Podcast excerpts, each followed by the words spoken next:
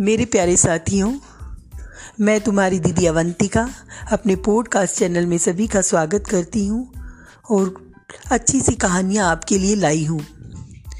मेरे प्यारे मित्रों, ये जो हमारा समय है, वो यूँ ही निकल रहा है। कुछ हमारे अच्छे पल आते हैं, कुछ हमारे बुरे पल आते हैं, कभी सुख तो कभी दुख। दोनों को हमें साथ साथ झेलना पड़ता है। सुख को हम सुख भी एक ऐसा समय है जो निकल जाता है और दुख है, वो भी कभी ठहरता नहीं है, वो भी निकल जाता है। जब हम सुखी होते हैं तो हम सोचते हैं कि ये हमारा समय ऐसा ही रहे, ठहरा रहे, और जब दुख में होते हैं तो हम ये सोचते हैं कि जल्दी से ये समय निकल जाए। पर मेरे प्यारे मित्रों, समय कभी ठहरता नहीं है, ये बीत ही जाता है, चाहे सुख हो, चाहे दुख हो। तो आज ऐसे ही मैं स्टोरी आपको सुना रही हूँ। मैं ये उम्मीद रख रही हूँ कि मेरे प्यारे साथी ये कहानी सुन रहे होंगे और उन्हें पसंद भी आ रही होगी। एक बहुत प्रसिद्ध कहानी है। एक सम्राट ने अपने सारे बुद्धिमानों को बुलाया और उनसे कहा, मैं कुछ ऐसे सूत्र चाहता हूँ जो छोटा हो, बड़े शास्त्र नहीं चाहिए। मुझे फुर्सत भी नहीं बड़े शास्त्र पढ़ने की।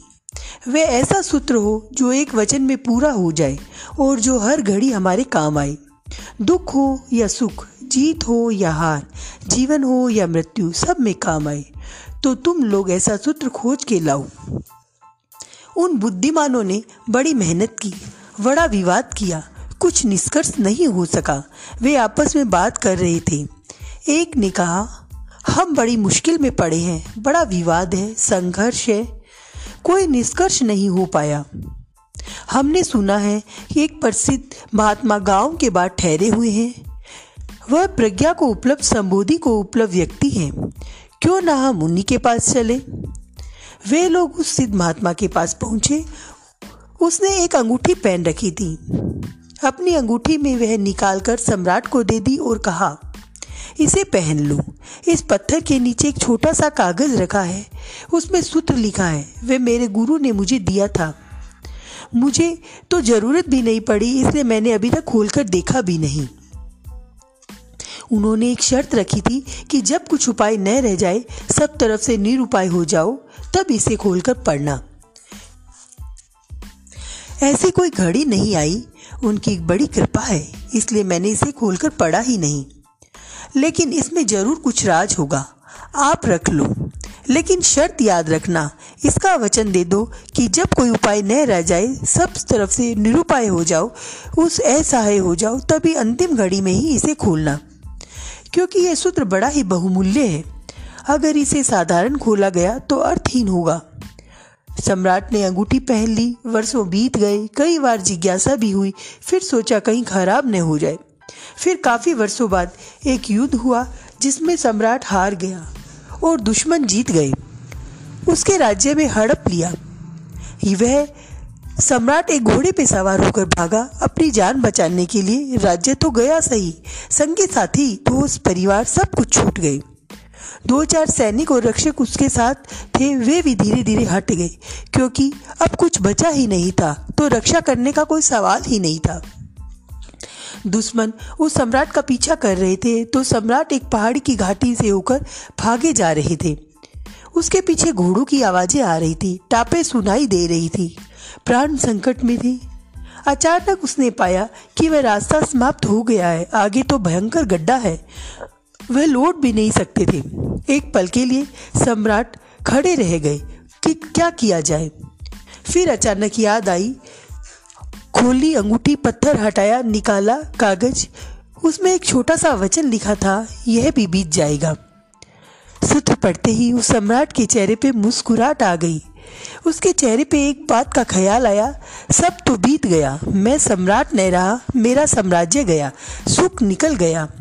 सुख बीत गया, दुख भी स्थिर नहीं हो सकता। शायद सूत्र ठीक कहता है।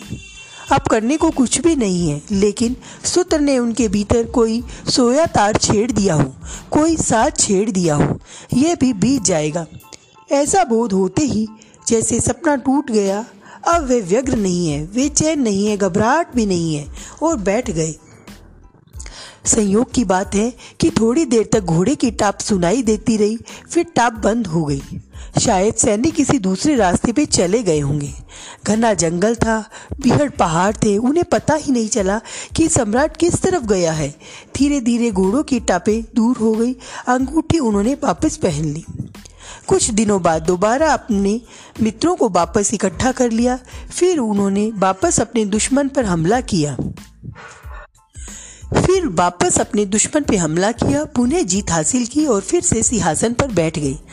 जब सम्राट अपने सिंहासन पर बैठे तो बड़े ही आनंदित रहे। तभी उन्हें फिर से उस अंगूठी की याद आई। उन्होंने अंगूठी खोली, कागज़ को पढ़ा, फिर मुस्कुरा के दोबारा सारा आनंद, विजय का उल्लास, विजय का दम सब विदा हो गया। उसके वजीरों ने पूछा, आप बड़े प्रसन्न थे, आप एकदम शांत हो गए, क्या हुआ? सम्राट ने कहा, जब सब बीत जाएगा तो इस संसार में न तो दुखी होने के कुछ और है और न ही सुखी होने का कुछ। तो जो चीज़ तुम्हें लगती है कि बीत जाएगी, उसे याद रखना। अगर यह सूत्र पकड़ में आ जाए तो और क्या चाहिए? तुम्हारी पकड़ ढीली होने लगेगी। तुम धीरे धीरे अपने को उन सब चीज़ों से दूर लगोगे, जो चीज़ें बीत जाएगी। क्या करना? कैसा घर? किस बात के लिए इठलाना? सब बीत जाएगा। ये जवानी बीत गई तो बुढ़ापा भी बीत जाएगा। याद बन बन के कहानी लोटी, सास हो हो के वीरानी लोटी। याद बन बन के कहानी लोटी, सांस हो हो के वीरानी लोटी। साथियों, लोटे सब गम जो दिए दुनिया ने, मगर न जाकर जवानी लोटी। ये सब बीत जाएगा, ये जवानी, ये दो दिन की इतलाहत, ये दो दिन के लिए तितलियों जैसे पंख, सब कुछ बीत जाएगा। ये दो दिन की चहल पहल, फिर गहरा सन्नाटा, फिर मरगट की शांति, सब कुछ यूँ ही बीत जाएगा। तो मेरे दोस्तों, तुम्हें भी ये सीख भरी मेरी कहानी समझ आई होगी और मैं ये उम्मीद रखती हूँ कि सुख दुख सभी प्रस्तियों में तुम सहज बने रहोगे और ये ही मन में सूत्र को याद करोगे कि सब कुछ बीत जाएगा। तो फिर से मिलते हैं हम एक अच्छी स्टोरी के साथ, अवंतिका दीदी के साथ।